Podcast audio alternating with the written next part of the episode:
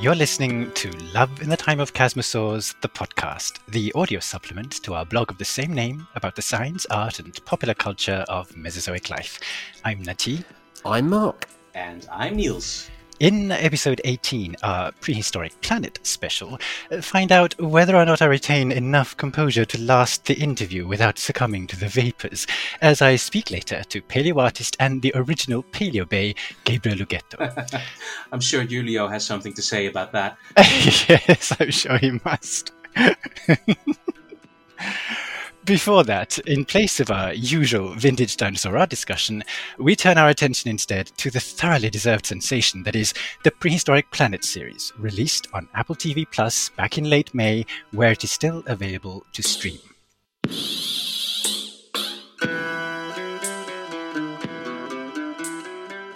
But first, uh, not a kinder surprise, but perhaps it could be regarded as a much belated Easter gift. Uh, Niels? Yes, an egg within an egg. Ovum in ovo. It's a developmental pathology causing multiple eggshells to develop in the same egg, uh, which they really aren't supposed to do. It's a phenomenon that has been observed in extant turtles and birds, and now a paper in Nature Scientific Reports by Harsha Dhiman et al. describes it in a dinosaur. An egg from a nest of otherwise normal titanosaur sauropod eggs found in the late Cretaceous Lameta Formation of India shows this ovum in ovo pathology, the first recorded case in a non-avian dinosaur egg. The find suggests, uh, not surprisingly, that the uterus of dinosaurs is much like that of birds, which have a specialized uh, five part egg laying apparatus, with every part performing a different task for more efficient sequential egg laying. I did not know that before I did the research. Wow. Um, the, the uterus of other reptiles remains much more generalized.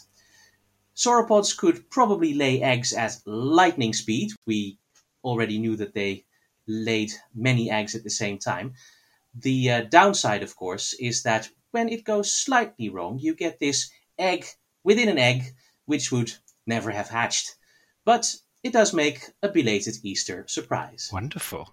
That's fantastic. Thank you, Niels. Very nice. Anyone for omelets? Double layered uh, omelets. Yes, yes, exactly. anyway, uh, Mark, uh, back on form as our resident theropod stan with tidings of yet another Spinosaur from the British Isles. Okay, this is kind of old news at this point. I mean, this was published earlier this month. Time of speaking is June, so it's going to be old news. And it was all over the media, often reported quite inaccurately, which I'll get to in a minute.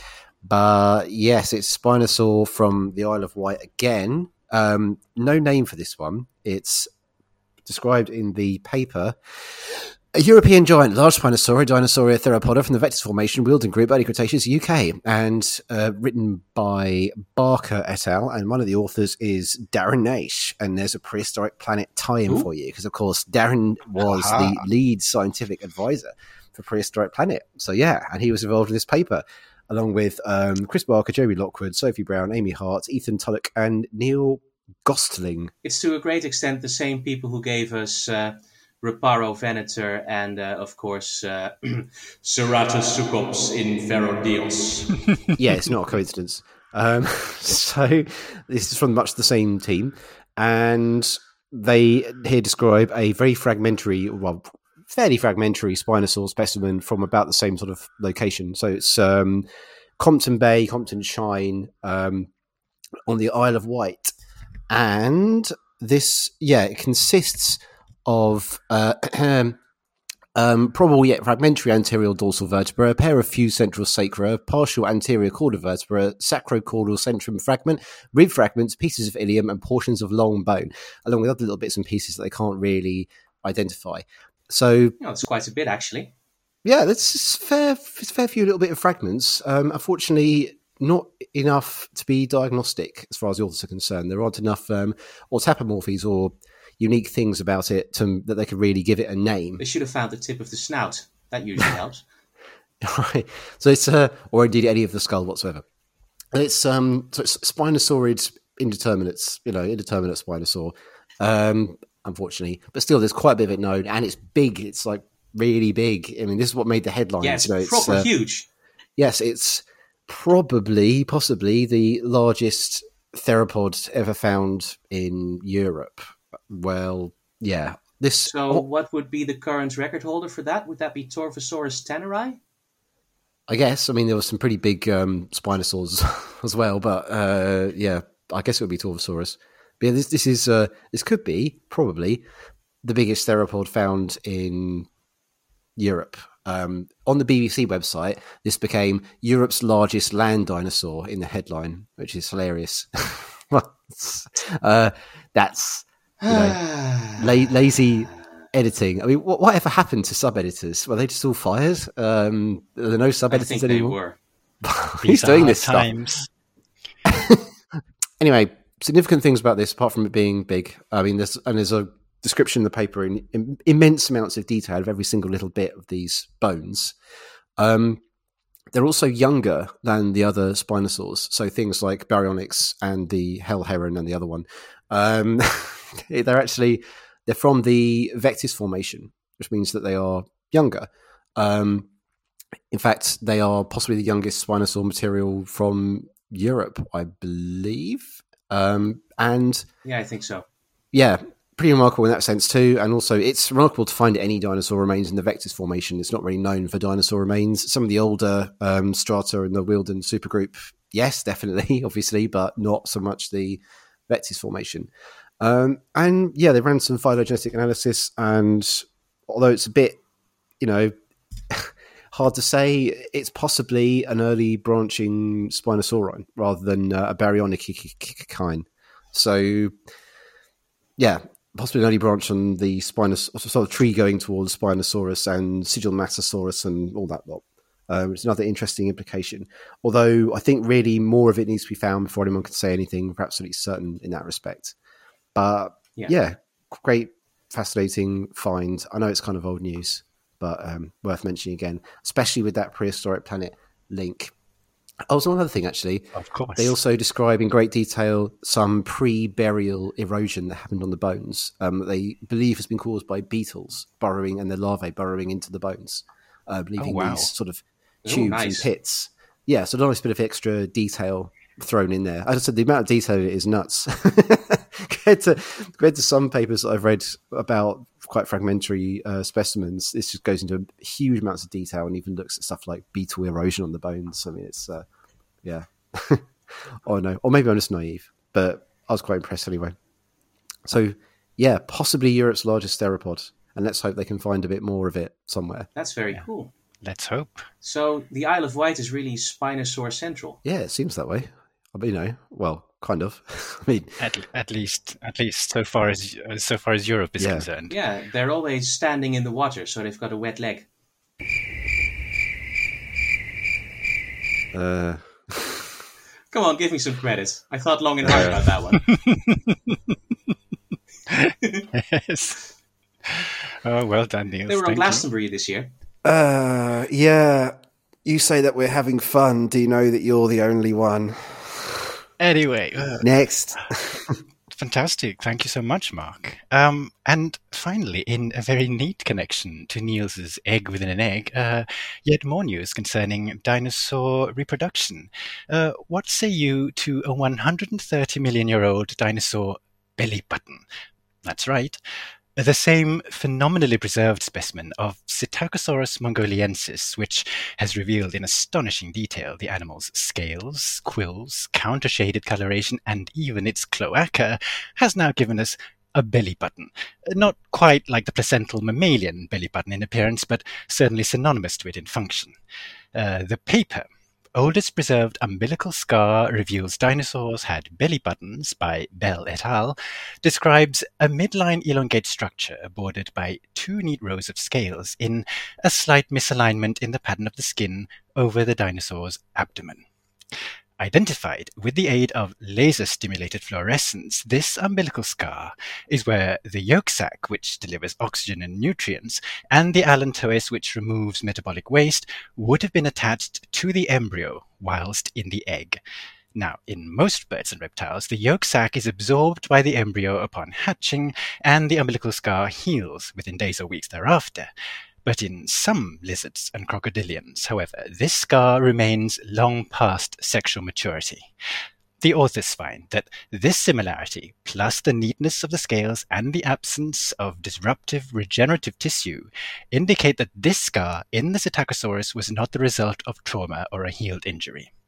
And by measuring the specimen's femur length, this animal is thought to be itself nearing sexual maturity at about six or seven years old. And because of this comparative ontogenetic lateness of the scar's persistence, it's thought that perhaps it would have been retained throughout its life. Uh, the authors do caution that because of the enormity of diversity in non-avian dinosaurs, this discovery does not necessarily mean that such an umbilical scar would have been present in all of Dinosauria. But nevertheless, here is evidence at last for what has long been suspected of egg-laying dinosaurs. And I dare say that this won't be the last among the extraordinary things that this fossil will have yielded for us. It sounds ridiculous. Like, what next? They find that it scratched itself three minutes before death on its face, you know, at the precise location. It's the gift that keeps giving. It really is. It, it, truly is. But with that in mind, though, uh, a few words should be said about the controversy surrounding attempts to repatriate this fossil, uh, known as SMFR 4970, uh, back to China, uh, whence it was reportedly smuggled into, uh, into underground European markets some 30 odd years ago, before being acquired by the Senckenberg Museum in Frankfurt, Germany, where it is now on display. Um, the researchers do stress that repatriation attempts have been made, though obviously so far unsuccessfully, especially as the fossil's ownership is still contested. They also add that it's important to note that the specimen was acquired by the Senckenberg Museum uh, to prevent its sale into private hands and to ensure that it is available for scientific study. Um, so essentially, it looks like the phrase watch this space is to be the byword with regard to this fossil on all fronts. But for now, at least, uh, the umbilical scar paper is published by BMC Biology and is open access. Great. Does anybody want to make a navel gazing joke? Haha. you just did. I'm gonna add some crickets here. Yeah. Or a rim shot. yeah, and after your wet leg joke as well. But crickets after joke. oh, poor Niels. anyway, now let us on to Prehistoric Planet, uh, the five part British American documentary series produced by the BBC Studios Natural History Unit, executively produced by Jon Favreau and Mike Gunton, and narrated by Sir David Attenborough, which premiered on Apple TV Plus beginning May 23rd, 2022. Where would we like to start? Well, Well, firstly, does this mean I can do my bad David Attenborough impression again? Um, like referring to the series in such a way to make it seem everything sound profound and incredible. go on then. Blah blah blah. Get it out of your No, okay, system. I'll stop now. Well, it was it was a very very nice series indeed. Um, Yes, it's a bit good, isn't it? just feels, a little. Good. Uh, I, mean, yeah. I mean, essentially, I, I have almost nothing to add to the discussion other than to say that I love it so much, um, and that's the end of it. well, I almost end. have nothing else to say. Good night, everybody. Good night. Good night. Good night. Dun, dun, dun, well, I, as you know, um, if you read the blog, which of course everyone listening to this reads the blog on a regular basis, uh, I wrote blog posts at the time yeah, about the different episodes and my thoughts and such, and I obviously enjoyed it very much. Um, it's not entirely flawless, but it's so much better than anything else we've had since Walking with Dinosaurs. It doesn't really matter. like, who cares? It looks amazing. The, the the main thing about it is that the animals are all animated in an incredibly convincing way. You look at them and you just believe it instantly. Um, Yes. even when it's done by Hollywood studios and with an immense budget, and which, to be fair, this kind of was. but I mean, in the movies, when it's done with an immense budget, in things like certain movie franchises, they often get it wrong. Like you have giant theropods that would have been highly sort of graviportal and heavy and big and stiff, and you have them bouncing around all over the place like crazy and making improbable leaps in the air and stuff. And this, they they look like they do have that kind of mass to them. For everything does, um, from it, everything looks appropriately heavy than it should be. From obviously Tyrannosaurus, other large theropods, up to the the giant sauropods. I mean, these are some of the most convincing looking sauropods that we've seen really on screen in Yes. the way that they move and the, the mass that they seem to have. They're selling the mass really well, but also I want to flag up the tangibility, which we've also Mm, talked about when we were talking about Civic. It's you can reach out and touch them. It would be inadvisable to do so in some cases, but Yes. Yeah, we thought that was some more than others. I mean, the, the, Yes, the Velociraptor right. was one of them that I thought was absolutely gorgeous. I mean, that's easily the best dromaeosaur that we've seen on the screen. that ever. is the in best anything. dromaeosaur I've ever seen. All of the Maniraptorans in this Yeah. series are, uh, to me at least. It looks very Jed Taylor, as well as uh, Emily Willoughby, of course, but uh, that's who I was thinking of when I saw those uh, Velociraptors. Yeah, I, mean, I don't think Jed was involved. I mean, I'm sure he'll chip in if he was, but, um, but I don't think he was, but No, uh, no. Somebody's been paying attention. what it has in common with Jed's work is looking just very natural. It's not trying to be um, a part reptile, part in the traditional sense, part bird monstrosity thing with you know fused together with feathers stuck on it, and it's not. It just looks like a natural animal. exactly. Yeah, they just look utterly convincing, um, and the feathers were perfect. I suppose the advances in technology have helped a great deal. I mean, twenty years ago, you probably could not have done feathers like that in CGI. I don't think so. I mean, just look at Walking with Dinosaurs, which still had unfeathered dromaeosaurs, even though by that point in time they probably should have known better. Yeah, in ninety But nine, then they again, you look at you look at those different paleo documentaries that uh, that came up in the wake of Walking with Dinosaurs. Uh, you did see more and more attempts to make the to make the dromaeosaurs, I'm trying not to say raptors, to make the dromaeosaurs feathered, and the results were usually pretty dodgy. yeah they were iffy. I think it was mainly to do with the CG. Mm. It's, it's a similar story with uh, Dinosaur Planet. Uh, uh, just a relative few years ago, um, where the the Maniraptorans uh, and the Dromaeosaurs, well, all, all the Maniraptorans, uh, were fully feathered, but um, but the result uh, look completely different now. Um, the feathers then still uh, there was well. Not to be unkind, but but simply uh, just owing to the technology of the time, the feathers then still looked stiff and, and, and unnatural, for want of a better description. I'm not sure if it is just down to the technology, though. I think there is a fundamental difference in design philosophy between those Maniraptorans and the ones we're seeing in Prehistoric Planet, because the the old ones, uh, obviously, they were built from the unfeathered state up. They took an unfeathered Maniraptoran and stuck the feathers on Yes, yes. instead of integrating the feathers into the animal, which is what Mm. you would do if you would animate a bird. That's right. It's Yes. possibly- Even 20 years both. ago, you could animate a fairly convincing looking bird. I think it's a bit of both. I think there is that building up on a kind of '90s featherless dromaeosaur. I hate to use this word. I'm sorry, paradigm, but uh, it's legitimate use of the word. Yeah, there- there's that building on- on that. So, as you say, starting with a featherless base and then just sort of sticking the feathers on where you think's appropriate. But also, the technology was more limited, especially with the kind of budgets that they're working with in TV, even very highly Yeah, it funded wouldn't TV. have been as detailed.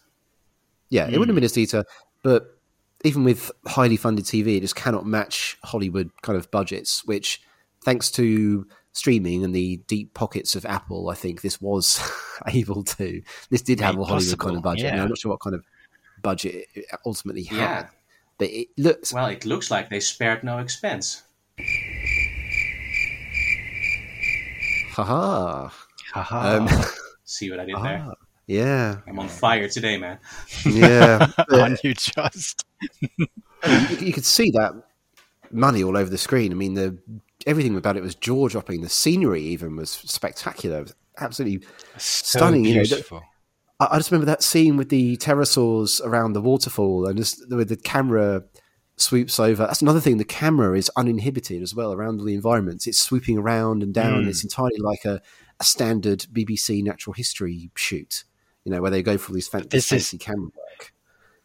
Yeah, and this is the other key uh, highlight, I think, of the whole series. Not just the incredible realism of the animals, but the way everything feels entirely immersive, and you are just lost uh, in, in in viewing this whole thing unfold before your eyes, and not thinking that that's a CG animal. It just feels real to you.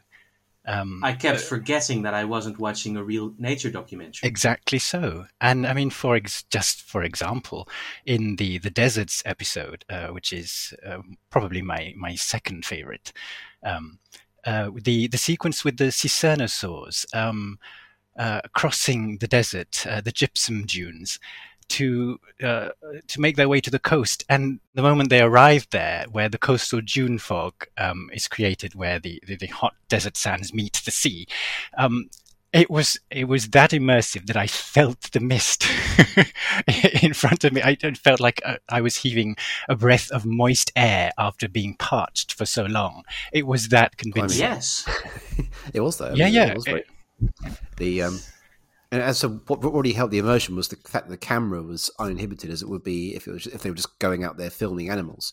So there was no need to lock down the camera because otherwise the special effects would fall. But you know, it's not just uh, walking with dinosaurs with better effects. It is quite different from walking with dinosaurs in many ways. And um, exactly. Right. One, thing that I think is very different from walking with dinosaurs is the pacing. Mm. How so? Because walking with dinosaurs was very storytelling focused. Yeah. And this is more a collection of scenes from whatever environment we're focusing on. Yeah, yeah, that's, that's right. true that I mean, Walking with Dinosaurs tended to focus on a often a single animal or maybe a group of animals. So you had the giant ornithocheirid, whatever it's called. Um, they called it ornithocheirus, but it wasn't. Anyway, you had the ornithocheirid, you had the female Tyrannosaurus in the last episode, um, the, the Diplodocus yeah, baby that grew into an adult. Diplodocus, yeah. Yeah, yeah. So you had these characters, whereas in this, it's just um, here are some animals doing things, here are some more animals doing things, over here are some animals doing things. Mm. It, it is more like a, a, real nature documentary in that respect. Although, uh, I mean, there are some nature documentaries that have characters, but they, they are more sort of fabricated, and this felt more real. As it were. Yes. I mean, for me, though, these these vignettes, um, these just little glimpses of, of you know isolated things happening, really works um, in his favor for me. Um, I don't mind the absence of, of a narrative strand, which I do know that some others have been uh, complaining about. Actually, um, I don't. Why? I didn't mind that at all. But well, I don't know. Perhaps they just preferred, uh, you know, uh, they preferred the, the narrative format. Um, but but yeah, for my part, I didn't I didn't have any issue with that at all. But I do think that they do make up uh, for the for the lack of that in general a little bit in, certain segments. Um, for instance, in uh, the Ice Worlds episode with my beloved Olorotitan, for example. Uh, ah, the, yes. yes, the Olorotitan was given a little bit more. Which led to death. you see, the Olorotitan were given a little bit more airtime on their own, weren't they? There was a little bit of an introduction of that narrative strand that people have been uh, been wanting up until that moment. So I think they do make up for that a little bit. Um, but yes, Mark, as you were saying, um, it, this, it's, it's, it's, my favorite episode, and not just because of my beloved Olorotitan, which, admittedly, after seeing them brought to life so beautifully, it uh, was a little heartbreaking to witness them uh, being exsanguinated uh, in the same oh. moment. So, um, um, but at least it wasn't uh, it wasn't owing to another great toothy theropod. Uh-huh. Um, so there is that. Well, speaking of great toothy theropods, I mean. T Rex popped up a few Speaking times. Speaking of great toothy, it's made me very happy. Yeah, um, and it's probably the best, again, the best T Rex that we've seen on screen so far. So that's also made me very oh, happy. Yes. Um, again, it looked very, it looked heavy. The way that it walked, it carried a lot of weight. Um, it went swimming, which was nice. I mean, that was uh, different to see T Rex swimming, which it definitely could have done. Man, I, I had a discussion with some idiots on the internet who really couldn't accept that T Rex was swimming, and I was like, you know, dude, oh, it isn't yawn. built for swimming. Most things swim. Mm lots of animals swim yeah. occasionally. Doesn't mean they're aquatic or semi-aquatic. Except I mean, like giraffes. Except probably giraffes.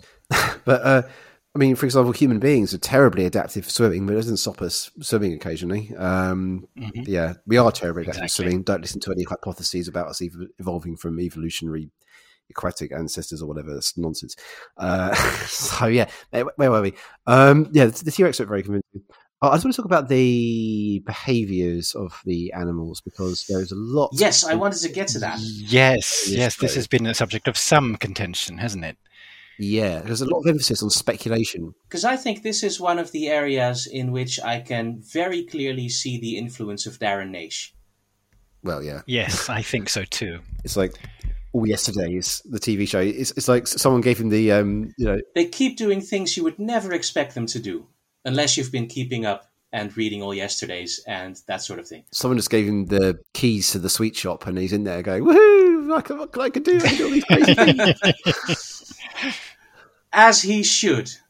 Exactly. yeah, I mean, I'm I'm pleasantly surprised that they did that much. Actually, it allowed him.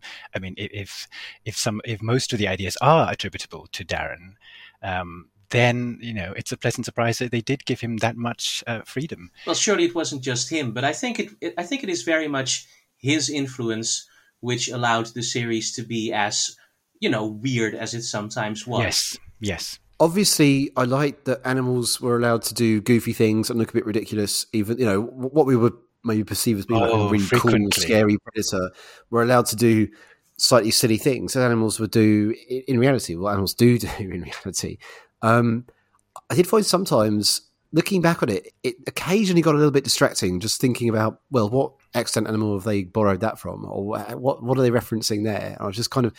It, it, just- Right. it did take me out of it a little I was bit. constantly uh, nudging my partner, going, "Oh, this and this real animal does that." You know, uh, yeah. uh, they go yeah. into caves. Yes, elephants do that. Um, Excellent animal. you yeah. know, uh, Excellent animal. you have the yeah, yeah, or um, you have these this sneaky male in, impersonating a female. You know, uh, plenty of animals do that. Uh, yeah, yeah, that had me racking my brains thinking, oh, yeah, what does that apart from cuttlefish? Um, I knew about cuttlefish. I remember that from a TV show. But I was the like, what does that? does that. Yeah, that was, obviously it's more than just cuttlefish. I'm just ignorant. Um, I've, I've since read there are a few others. Um, but yeah, it, it just, I mean, one of the most immersive scenes for me was with um, unpronounceable Chinese tyrannosaur. Um, Peng, please. Qianzhousaurus. Thank you. hunting the blue yeah, hunting the uh, Corythoraptor through the forest. That for me was one of the most immersive scenes because not only did the uh, Qianzhousaurus in particular look absolutely stunning, Yeah, you did it. And utterly convincing. Thank you, utterly convincing. Uh, I mean, the Corythoraptor did too. I wasn't sure about the bright blue, but they nevertheless the feathering and everything was fantastic. Um, and, Something the has to setting, be Beautiful. and, and the way that they moved, Yeah. in particular, the That predator really was. stalking. Predator stalking the prey, taking it very careful Yes. steps, twitching, and sort of Exactly. adjusting its vision. And Um, just and even even the Corythosaurus running away. There was that there's this fantastically awkward looking sway that they do, which which reminds one exactly of um of ratites actually. Yeah, emu. Yeah, yeah, exactly. It's it's fantastic. It's so beautifully observed. So that scene, I mean, it helped. It was very beautiful. But that scene I found really sucked me in because I wasn't thinking about, oh, well, what have they borrowed this from? What have they borrowed that from? Or that's a bit unusual. I wonder what what, what inspired that. It was just here's a predator hunting its prey, and it, it's the most gorgeously rendered dinosaur scene you've ever seen on TV. And I just and and I thought maybe we could have done with a little bit more of. I hate to say it, but maybe we could have done with a bit more, a few more conventional sort of scenes like that of just animals hunting each other or carrying out sort of things would be regarded as being a bit normal and boring. Having said that, I the the episode with Pachyrhinosaurus, or the rather the scenes with Pachyrhinosaurus and Nanuqsaurus, um, I wasn't uh, probably one of my least favorite parts because it felt like we'd seen it before. I know it's completely going against what I just said, but um, it's completely destroying my own argument here. But it felt like we'd seen well, we've seen it in David. Armsby shorts, didn't we? Yeah, well, we've seen Pachyrhinosaurus herding. Well, in fact, Ceratopsians generally, but Pachyrhinosaurus specifically herding, and then we've seen these like predators, be it tyrannosaurs or whatever, coming in and surrounding them, and they're pack hunting and blah blah blah. And it, it, it all just felt very familiar. And for me, that was one of the. In spite of again, the animals looked amazing and the setting looked amazing, everything looked amazing. It was just one of the um, the least interesting parts for me. I think because it felt like we'd just sort of seen it, and I, I, I don't know. I suppose. I mean, I, I do take your point completely, but I think that's where, and again, another another bit of balancing that they did. I suppose uh, along with the the much more speculative behaviors, you have uh, the more standard fare like this to balance out the series. And I think I think again it just works in its favor. Um, yeah, and if the sequence, anything, it surprises me how much weird speculative stuff they got in there, exactly, Yeah. exactly so. Yeah, It- and, how but- little of that traditional predator prey action there really was. mm, that's right. I could have done with more of that. Maybe I'm just bloodthirsty. I don't know. just, just wanted a bit more Well, predator no prey comment. interaction. Predators hunting stuff. But we did get a fair bit of it. I mean, one of, another one of my favourite sequences, which combined both something that wasn't too distracting and speculative in terms of behaviour and something that looked stunning, and it was nevertheless different, was when the Velociraptor were hunting the pterosaurs. Hunting the cliffs. The pterosaurs, yeah. pterosaurs. And- Oh, wasn't that just the most beautiful sequence? Oh goodness. And again, um, Well, I was thinking commented- very much of snow leopards at that point, but yeah, uh, it's still undoubtedly wasn't what they were thinking of. I But, believe, um, yeah, I believe they were referencing uh, an exact uh, documentary series which had uh, which had exactly that uh, that that very thing happening: uh, snow leopards hunting and falling uh, halfway down the cliff, um, and being uninjured at the end of it. Yeah, I think I must have seen the scene. I mean, we could keep going. We We could keep could. going. I mean, the D- Dreadnoughtus, Mononykus, Deinocheirus. As a Dutch person, I was quite happy that uh, Hoffman's Mosasaur showed up. Oh yes, yeah, Hoffman's yes, of Mosasaur. course. Yeah. And it's another great sequence where it's um, it's getting cleaned, and then the other one turns up and attacks it, and there's a fight. And And then That's the fish. wonderful. fish, The fish were extinct fish, appropriate to the to the fossil beds. First, I was thinking, oh, th- th- those are just some live acting fish, but no, those were CG fish. Those were paleontologically accurate fish. blimey, Incredible stuff. Mm. I have to say this because because it's it. I just think it was so beautiful. Um, I, I did want to, to mention it when we were talking about the Qianzhousaurus, but we moved on uh, very quickly. Um, but just to say that that whole sequence in the autumnal forest, um, it, it was just poetry. Um, towards the end, in particular, it, it really put me in mind very strongly of a sequence from uh, uh, Zhang Yimou's Hero, um, where the Oh, two that. of the protagonists. You have, yeah. Yeah, I have seen it. Yes, but that, there's the sequence from that film where two of the protagonists in red, in one of the uh, imagined um, uh, flashbacks, um, are dueling in in a, a, a red and gold forest. Um, and although uh, the the forest in in the Qianzhousaurus uh, sequence wasn't exactly like that, but the atmosphere that was being imparted uh, reminded me so strongly of it. It was just beautiful. Um, I just yeah. Yeah, now you mention it. Um, I had, it, I had it in the back of my mind. Like this, this really reminds me of a, of I'm sure a fight sequence in a film. And now that you've, yeah, and that was Mm. that must have been it because I have seen that film, albeit a long time ago. So yeah, same. Um, but that may have been my favourite sequence in the whole thing. I absolutely, I was just so enraptured by the whole, the whole affair. As you say, it was poetry on screen. Mm. Um, oh and yes. and that that was the one time where I really just lost all. Um, but the, the illusion was kind of complete for me. I completely suspended my disbelief and thought, "Wow, I'm really looking at these things." In that that, Yeah. that was that. Um, you know, it hit the peak of seeing the original Jurassic Park for the first time and thinking, "Wow, these look incredible." Um, everything else, of course, everything else looked amazing, but you- you're still going to back of your mind CG dinosaurs, and but somehow that sequence in particular for me just Yeah, exactly. absolutely nailed it. Yeah. in every respect. Mhm. So, all in all, Yes. um, I, I think we are quite positive about Prehistoric Planet. Is is that We a- are. an accurate summation? Yeah, I'm positive about Oh, it. yeah. There, there were things. That's- there were things I might have changed, but overall, it was the best thing since Walking with Dinosaurs and possibly Slice yeah.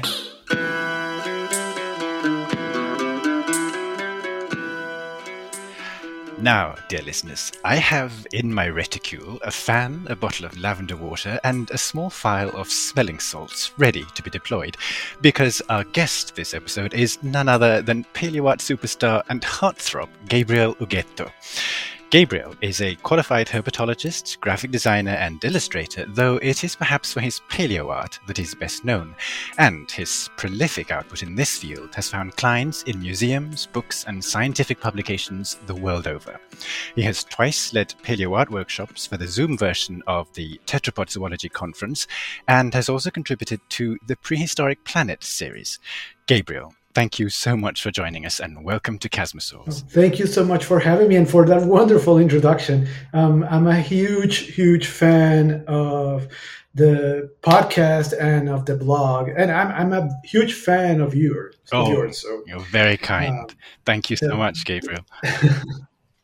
Well, let's begin. Uh, well, Gabriel, your work is, is so well known, and uh, you have such a large online following, uh, and uh, you you do regular question and answer segments of your own via your Instagram. So, I must confess that it feels as though there's very little left to ask you. But be that as it may, let's not break tradition with the first question, shall we? Tell us, if you could, how did your love of dinosaurs and prehistoric life develop? Well, I don't remember a time in which I, you know, I wasn't thinking uh, about uh, uh, prehistoric animals, and uh, I think it's that's because you know my older brother, um, who he's older than 18 years older than me, right? Um, he's a geologist, and so I grew up surrounded by books about you know minerals and paleontology and and, and fossils. And, and, and, he would often bring like small fossils home and bones and, oh, nice. and all my family in general uh, just loves animals in one way or shape or form. And I, I grew up surrounded with animals in general. Yeah and um, my mom used to read me like dinosaur she, my bedtime stories were like dinosaur books and uh, you know the, taxonomy of dinosaurs at that time, and um, so it, it, you know that's I think it was inevitable for me to grow, grow up loving, um, you know, prehistoric animals. Yes, yes, of course. Yeah, I didn't know that at all about your brother uh, being a, geologist, so that's wonderful to know. And uh, we don't tend to get many uh, of our guests who have had their parents read uh, dinosaur bedtime stories to them, um, so that's wonderful. Um, and uh, and of course, uh, you, you, became a herpetologist. You were primed to follow in this direction, and I suppose then the the art just followed on from there quite naturally.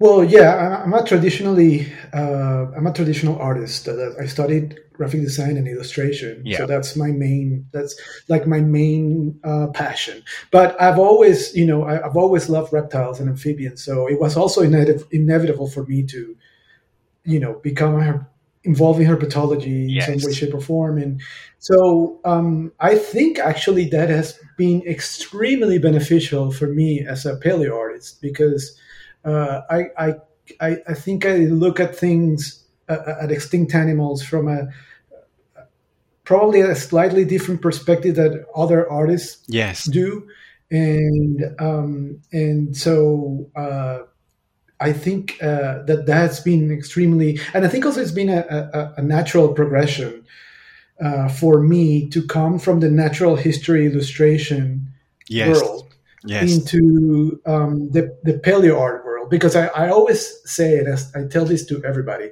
that in scientific illustration there are usually two avenues in which you can go to. Uh, one is uh, medical illustration and the other one is paleo art. Those are the ones that you know probably have the most you know uh, uh audiences, right? Right. So right. Um, or the bigger the bigger audiences. So I, I, always say I am too much of a hypochondriac and a, and a germaphobe to go into the medical illustration world. So there was no other choice for me but to go into paleo art. But you know, on a, on a more serious note, I always loved reptiles and amphibians, and, and because I was involved in that world, it was kind of a natural progression for me to go into paleo. Yes, it's almost like a predestination uh, if, if we're allowed to use that phrase. Yes, it was at least inevitable. Yes. I also remember, Gabriel, you're mentioning that Peter Zallinger, um, one of whose books, by the way, formed the subject of our vintage dinosaur art discussion in episode 14. Um, yes. Uh, Peter Zallinger yes. was uh, particularly uh, formative for you in paleo art terms, at least. Oh, yes. Um, can you yes, tell us more about this this influence? Well, I remember because um, uh, uh, I think the one of the first books that I've ever remember seeing dinosaurs in, and it's one of those books that my mom used to show me and read me when I was right, you know, a, a baby. Was was one of those Zallinger books. Um, right. Um, actually, the one that you featured in the in the blog. Um, uh, and and I remember, uh, uh, I think we got it in the in the Natural History Museum of New York in one of our visits, uh-huh. and um, I just was perplexed by. I, I, think, yeah, definitely was formative. I think uh, part of my head, I cannot.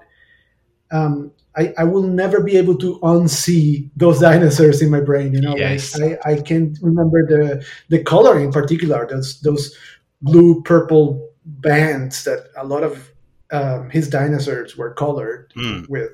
Um, I th- that particularly I think left an imprint in my head, and yeah, I, I, I see them vividly, and I think you know for sure it it has to have had some sort of influence, and I, and I know when we talked about it online, you you told me that yeah you could see some you know flat yes. like glimpses of that in my work. Yes, I did. Yes, I mean I hope I hope that's not. Uh, uh, it's not it's not an overreach uh, to say as much.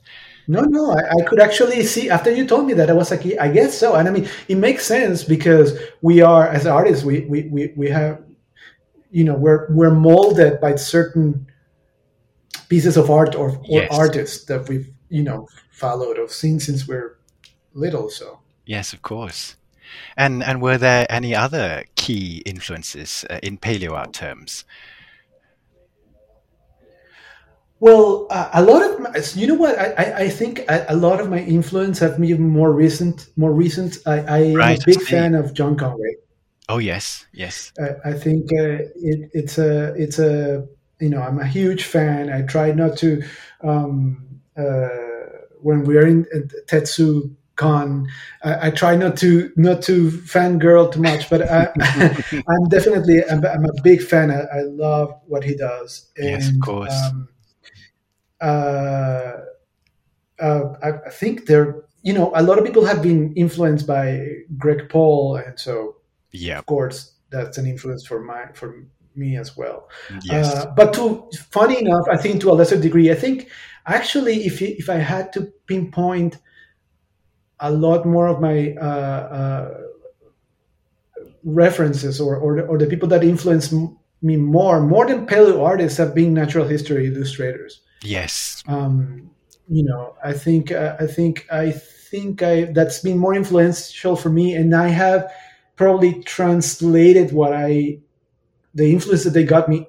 I translated that into paleo art in my yes. own art. You know, that's that. I think that's probably more what I've done. Yes. No, that makes perfect sense.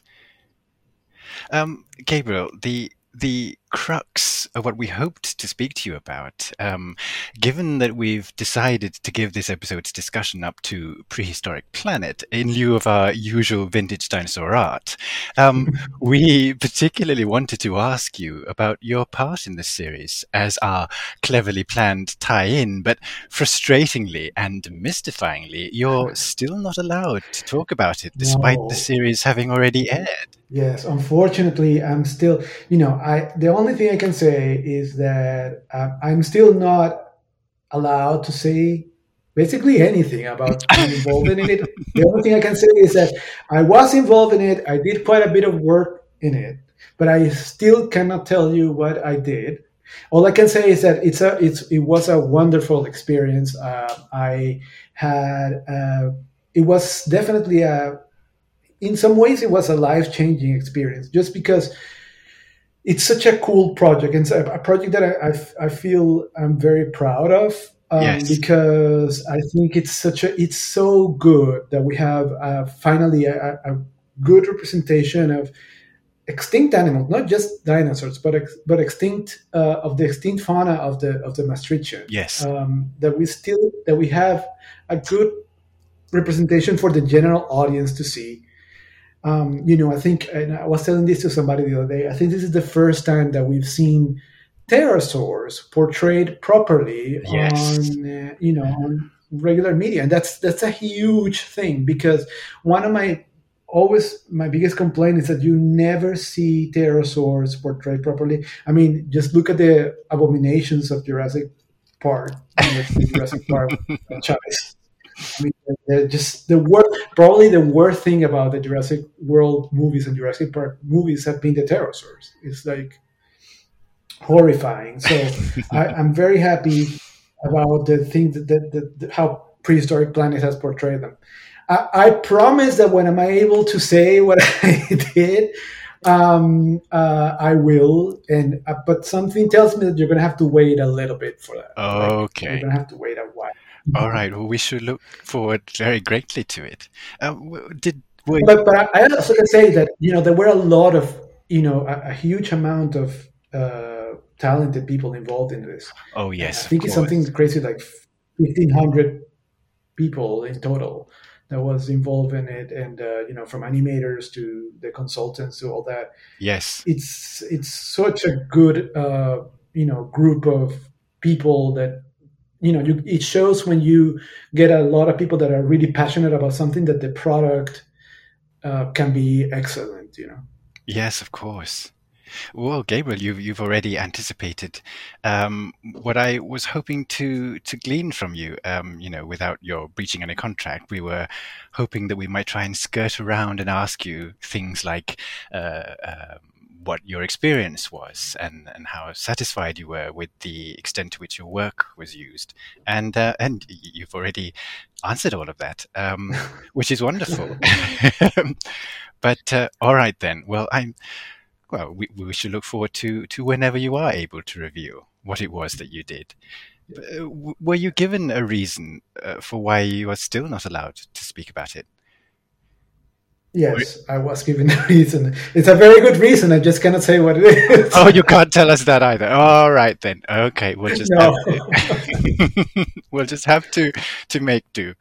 Okay then. Well, in that, in that case, well, well, let's talk uh, a little bit about uh, something that you you are allowed uh, to to to chat to us about. Um, I hope, which is that um, you worked on the the Extinct series of books uh, written by Professor Ben Garrod. Um, the last of which, if I recall correctly, was just recently published. Um, is that right? Yes. Yes. Yes. Okay. So so tell us um, about that. That was another. Yeah, that was another amazing experience. Just because Ben is amazing, and and one of the, the, the great things about this is that you know he's become a, become a very good friend of mine, and mm. he's wonderful to work for. Uh, I cannot say enough good things about him. Uh, it was it's been wonderful to every meeting we have to discuss. We had to discuss what the illustrations were going to be and how we wanted to present them. Was just wonderful. We were always in tune, which is not you know always the case with all your clients and you must know this very well Natee. Um, yes uh, i do uh, understand. it's not always easy to yes, it's not always easy to be in the same page. But uh, but it was wonderful and it was another um, change, life-changing experience for me as an artist because um, there were there are uh, you know it's a book series. Yes. Um, and uh, I for we started working on them like right before the pandemic. Yeah. But then the pandemic came, and a lot of things like our schedule got all, you know, discombobulated like everything else. Yes, of course. And so for for a lot of the series, I only had a very limited amount of time to work on the illustrations, and that forced that forced me to work on on each book. Basically, I had like probably around two months to work on each book, and oh, wow. we're talking about more than twenty five illustrations per book. Oh, it was goodness. at some points it was really grueling. I, I, I almost, you know, I was so worried that I wasn't going to be able to meet the deadlines. And I'm a fast illustrator. You are, but, yes. Um, but this was really testing me, and and even though it was extremely hard, it was a wonderful experience because I got to illustrate a lot of different animals from different eras, both both extinct and extant, um, in many different ways, not the usual ways in which they're portrayed. Right. And the subjects were super interesting and you know i i must say that we did we did the um, um, um, bioluminescent extinct uh, cephalopods way yes. before prehistoric planet. Uh-huh. well, that, that, yes. But it was, it was it was really wonderful. It's a, it's a great experience. It was very very hard. I mean, it was very very hard. But I I cannot wait until I can work with Ben again because it's it was a really excellent experience. I had a great time. Um, it was it taught me as an as an illustrator. You know, I, I think also when you're when you're working fast and on a deadline, and you have to think of ways to make things you know to work efficiently and yes. um, you know productively you learn a lot of you, you, you pick up a lot of new traits in the way so uh, I, I think I, I yeah that made me grow as an illustrator tremendously out of necessity that's fantastic to know yes I mean, I, I can't even begin to imagine how you manage that. And as you say, uh, you are a fast worker as it is, but just two months to create uh, the illustrations for one book. Um, I would have. Uh, I, I can't even begin uh, to fathom that because I, I mean I I'm, I'm it was terrifying. Let me tell you. Well, yes, yes, indeed. And, and the worst, the worst is that we had, we had, we had two. I had two weeks to work on a book, and then probably like a week and a half, or like two weeks of, you know, of a break, and then I had to start the other book. So it, was like, and, you know, and that's of course, you know, I had other commissions at the time as of well. Course. So I yeah. have to like, my schedule was insane, insane it, it, I must say it, it did leave me a little bit burnt out. Like I, I'm still a little bit recovering from it because it, it wasn't easy. yeah, no doubt.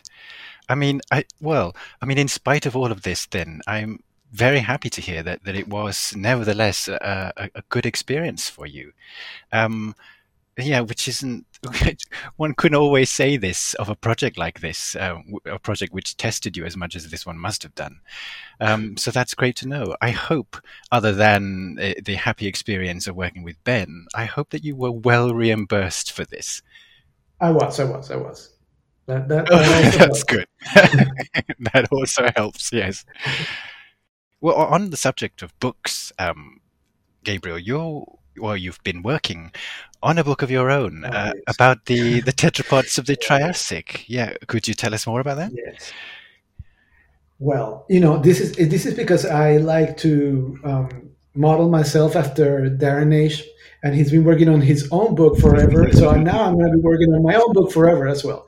Um, no, so this started. I always think when I, so whenever I start a personal project, I say, "Oh, I'm just going to have this done in very short time. And then, yeah. of course, I start working on it, and I realize what a horrible and, and you know time-consuming labor is this is. And, oh yes. Um, and I start expanding it because I can never do something small. I always have to, you know, start adding things, adding things. So it, originally, the book was going to be about the tetrapods of the Jurassic and the Triassic. Right. Then, as I started working on it, and I said, "This is insane because it's gonna be like, you know, not only it's gonna have like a million pages, and nobody's gonna is going to want to print this anywhere. Um, uh, I'm gonna be working on this until I'm 80, so uh, I better narrow this down." And I start, you know, I said, "Well, you know, I'm gonna start. Let's start this like, uh, like, you know." Uh, if, if the book is going to be called Journey to the Mesozoic, let's divide it into periods and let's start with the Triassic, right? So, and you know, not to say that it's also one of my probably my favorite period of the Mesozoic. So, right. Um, I say, and also the most the most underrepresented and the least understood and the most overlooked by the general audiences. Just yes. because, uh, you know, a, a, few people know what all the amazing animals uh, that live during the Triassic are, and I think everybody's sleeping on the Triassic. So I said, well, I'm going to change that. And um, I'm gonna I'm gonna write this book. Which the idea of the book the, the idea of the book is basically it's called Journey to the Mesozoic. You know, tentatively, this is the, the title now. Yeah. Uh, Journey to the Mesozoic, Volume One, Tetrapods of the Triassic. So the idea is that you are basically looking at a field guide of the animals of the through the Triassic in different parts of the world. Like if you were traveling, so I have a chapter that is that travels through each part of the world during the early Triassic, then another yep. one during the middle Triassic, and another one during the late Triassic. I'm looking at formations, at geological formations for each continent, and um, each one of those formations, I'm gonna I'm gonna describe the tetrapod fauna of right. those formations. And they're gonna be arranged um, in a cladogram. And like if you've seen my my my um, cladograms that I've done, they're very organic. The, the, the lines are very organic. They're going to yes. be presented that way right there and then also there's another section of the book where i you know basically give you like a like a, a small um, primer about, about each uh, group and family present uh, of, of tetrapods present in the triassic.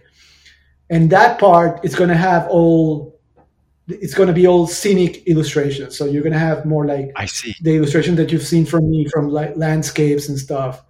And that's going to be in that in that part of the book. So it's going to be a mixture. It's going to have a little bit of everything which is why it's taking me forever yes of course i mean i i again, once again, I cannot even begin to fathom the scale of this. And uh, do I understand correctly then that this means that you you do intend to to go on to the Jurassic as well, or or has that been curtailed altogether? Yes, no, no, no. I, I, I, if it does well, I always say if it does well and people like it, and I get some good, you know, a good response from the first one. My idea is to go. Well, I, I would love to go to the Jurassic and the Cretaceous just because I would like to finish the, the entire Mesozoic. Yes, um, yeah. But if it does really, really well, and I do, do this for the rest of my life, eventually I would like to to to do you know also the Paleozoic and, and probably the Cenozoic at some point. Well, I can't imagine them not doing well. Actually, I, I think I think well, we know you have a, an enormous audience um, who are looking forward to everything you do, and uh, this. Uh, will certainly be among them. Um, I've certainly seen people uh, inquiring after it uh, quite frequently. Um, so I can't imagine. Well, yeah, uh, so far I've gotten like really good response, but you never yes. count your chickens until they hatch. You know? no, no, I do understand that. But yes, I can't imagine this not doing well. So um, I suppose we'll we'll just have to to look forward to uh, to the books um, and to the first one to begin with, uh, whenever whenever it should be ready. Uh, Gabriel, you recently asked your Twitter followers uh, a really interesting question. Um, I believe it was, um, what do you dislike most, or what is your least favorite thing about paleo art? And by which you mean not just the practice of it, but but all the other aspects concerning mm. it, including the the community. Yes. Um, do you recall yes. the answers that struck you most, or or say the commonest thread? Well, yes, a lot of people are really put off by um, the amount of you know people wanting to be accurate and and saying oh this is uh, this is not accurate and, and a lot of people are fixated into this idea that certain things are near accurate not accurate even when we really don't know a lot of things um, mm. about how these animals looked and yes. and a lot of those things are, are flexible to a degree um, and i think a lot of the people that I think it comes from a lack of understanding of how science works. Yes. Um, have these fixated ideas about, um, you know, how animals look, even even even with things as as um, as as common as you know whether dinosaurs had filaments or not, or certain dinosaurs had filaments or not, or if they had lips or not. Um, uh, those things generate this crazy amount of tribalism, which for me mm-hmm. it shows that you know it shows a basic lack of understanding of how the scientific process is. Yes. I mean, um, w- when I do an illustration about early dinosaurs with filaments, for example, I always say, yes, I'm doing this because I'm I am following a hypothesis I think is the one that that that that is more parsimonious to me, and also is the one that I think is is is uh, uh, it has the the best uh, it's presenting the best case, or right? It's, it's, that's why I would follow a hypothesis. Um, I don't get attached to a hypothesis because of my personal preferences, and and that's that's one of the things that I think more people in the paleo in the paleo community, because not only surprisingly, it's not only in paleo art, but in paleontology itself that this happens. Oh yes. Um, yeah, surprisingly. Uh, but I wish more people would think that way. You know, like don't get attached to your own preferences, but mm. try to to to see things from a from a distance. And and I think there's a lot of, like I said, there's a lot of tribalism in paleo art. So a lot of paleo artists who are starting and are creating, you know, are having fun, are not yes. allowed to have fun because you have all these people telling you, "No, you should not do that. You should not do that." You, yeah. you, I have a friend actually that yesterday was telling me just that that they just did this, you know, dinosaur uh, reconstruction, and immediately people started telling him, "No, you should not," criticizing and tearing it down when a lot of it you what they were tearing the illustration for the, they were tearing the illustration down for is not something that we really completely absolutely know with yes. 100% certainty. So that is problematic. And um, there's a lot of that. Also interestingly enough there, there's the also the other there's like a subsect also of the paleo art community which is I say then they go to the other extreme, right? So right. it's all about um, you know let people uh, do whatever and don't pay attention right. to any hypothesis or anything, and that cannot also be how things are because you do have to follow and that these are the people that were telling me, well, you know, I, I, wish more people would pay attention to the art part of paleo art, and I, and I understand that, but paleo art, at least for me personally, this is my personal view, it is part of scientific illustration. It's a part yes. of a science. You are trying to represent something that existed, and you would do. It's not completely free form. You know what I mean? You you yeah, you are bound by certain, you know, uh, boundaries. Yes. In in what you're doing, so uh, it, like everything try to stay in the middle ground. yes.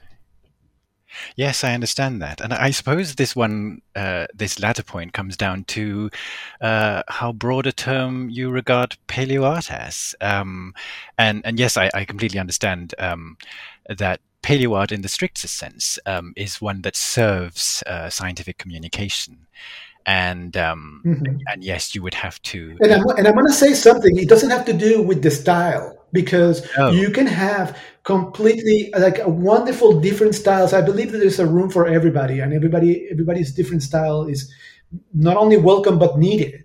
And, yes, and you can have all kinds of different style, but you know you do still have to present animals as they were. You have a magnificent examples of that. You have um, like stuff like what uh, Natalia Jagielka does. She does amazing yes. Uh, cartoon style illustrations of animals yes, that are right. perfectly well presented. You know. Mm-hmm. Yes, exactly.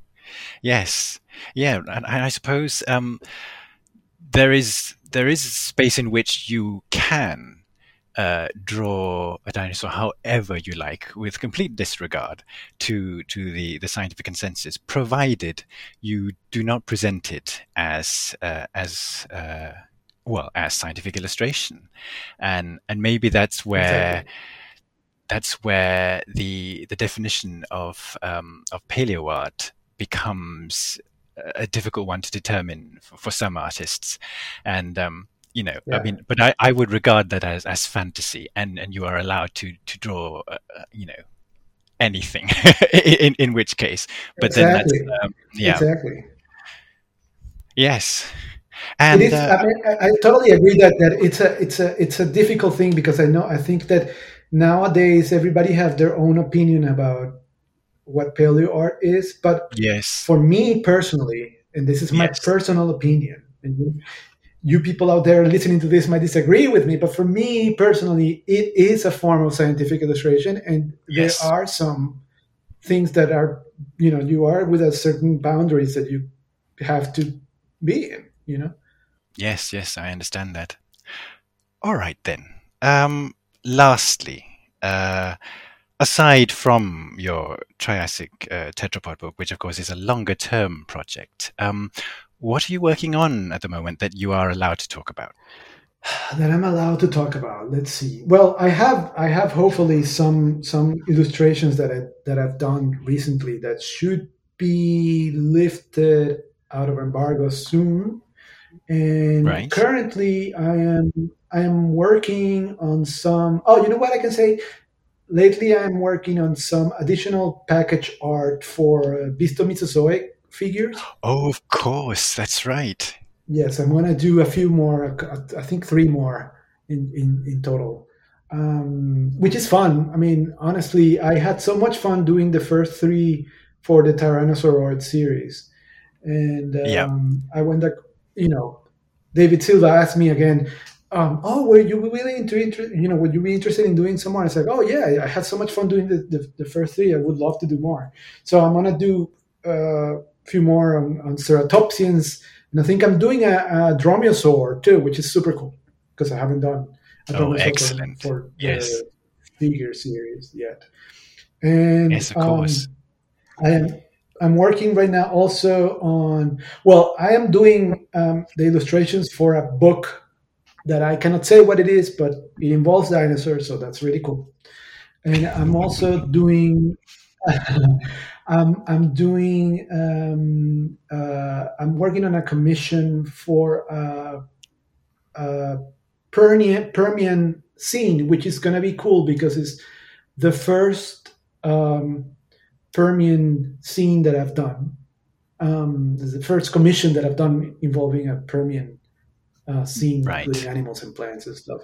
So I'm, I'm, really excited about that. And today, actually, um, came out uh, an illustration of the first uh, derived Homo species that I've ever been commissioned to work with, and uh, that came right. out today. So yes. that was that was a really cool experience as well.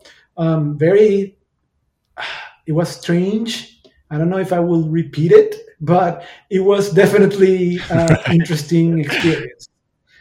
Working on derived hominids have has its is a whole different thing, you know, in many ways. Oh, of course, yeah, yes. No, I understand that. That's a complete uh, an unknown territory for me, so I, I can see the yeah. difficulty in that one.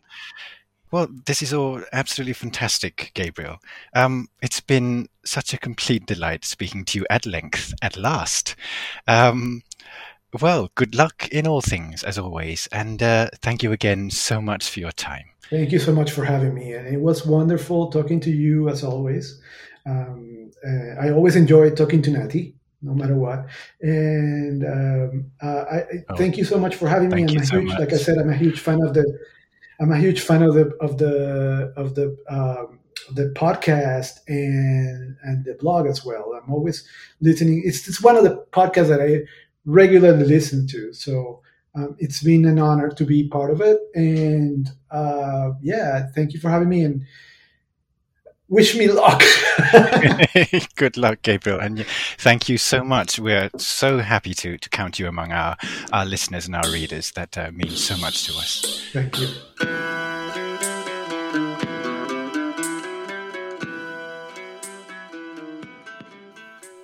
Uh, one thing I want to say before we wrap this one up. Uh, a few months ago, we already mentioned that um, David and Jenny Orr's book, Mammoth Mopi was going to get right. a second edition. Yes. And guess what? It's out. And it's looking it's great. Here. And it's in color now. Yeah. It's beautiful, and you should all buy one for your dinosaur loving friends and families. Buy it wherever uh, fine books are sold. And we'll include a link. Uh, it got the Dinodad stamp of approval, so uh, what more do you want? Exactly. And now it has the Chasmosaurus stamp of approval, which is kind of granted, but nevertheless, yes, it was always going to have that. There's something of a conflict of interest there. Um, Never. It's nice though. I've got a signed yes. copy of the first edition, so there. I'm going to get a second edition. Yes, me too. And uh, we'll include a link to, uh, direct to the publisher where you can order it if you can't find it uh, elsewhere. I do want to console Mammoth, poor thing. Poor Mammoth. Uh, anyway, it's been an episode. I hope you enjoyed it as much as we have, gushing about prehistoric planets. Gushing, gushing, and gushing again. Naturally, we'll go back to Vintage Dinosaur Art next time, but what should we cover next time? Leave your thoughts in the comments. Yes, do leave your thoughts in the comments. We're open to suggestions. What should we look at? Nobody say we need to talk about Jurassic World Dominion because we'll just ignore you. But we actual an actual vintage dinosaur art we just need to go back to next time, not some uh, modern day CG production. None of us want to. I haven't seen it. See it. No, I haven't either. I was pressured into seeing the last one. I, I was put off by Fallen Kingdom. It was so bad, and I just. oh, don't get us started. No, no. That's that's enough of that now. That, uh, enough more that. than we can more than we can countenance on our podcast. So, uh, yep. The king is dead. Long live the king. Prehistoric planet is our king now.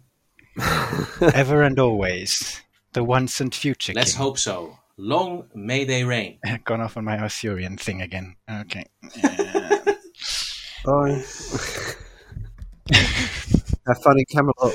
Well, goodbye, everybody. Thank you so much. Bye-bye. Bye. Thank you for listening to Love in the Time of Chasmosaurs. Your hosts were Natee Himmapan, Marc Vincent, and me, Niels Haasborg. You can find all links and images we discussed today on our blog at chasmosaurs.com. You can find us on Twitter at Chasmosaurs and on Facebook at Love in the Time of Chasmosaurs. If you want to give us your support, please give us a comment or a good review wherever you listen to your podcasts. You can also support us at patreon.com slash litc. Our music is by Rohan Long, who can be found at bronzewing.bandcamp.com. Stay safe, look after each other, and we hope to see you again soon.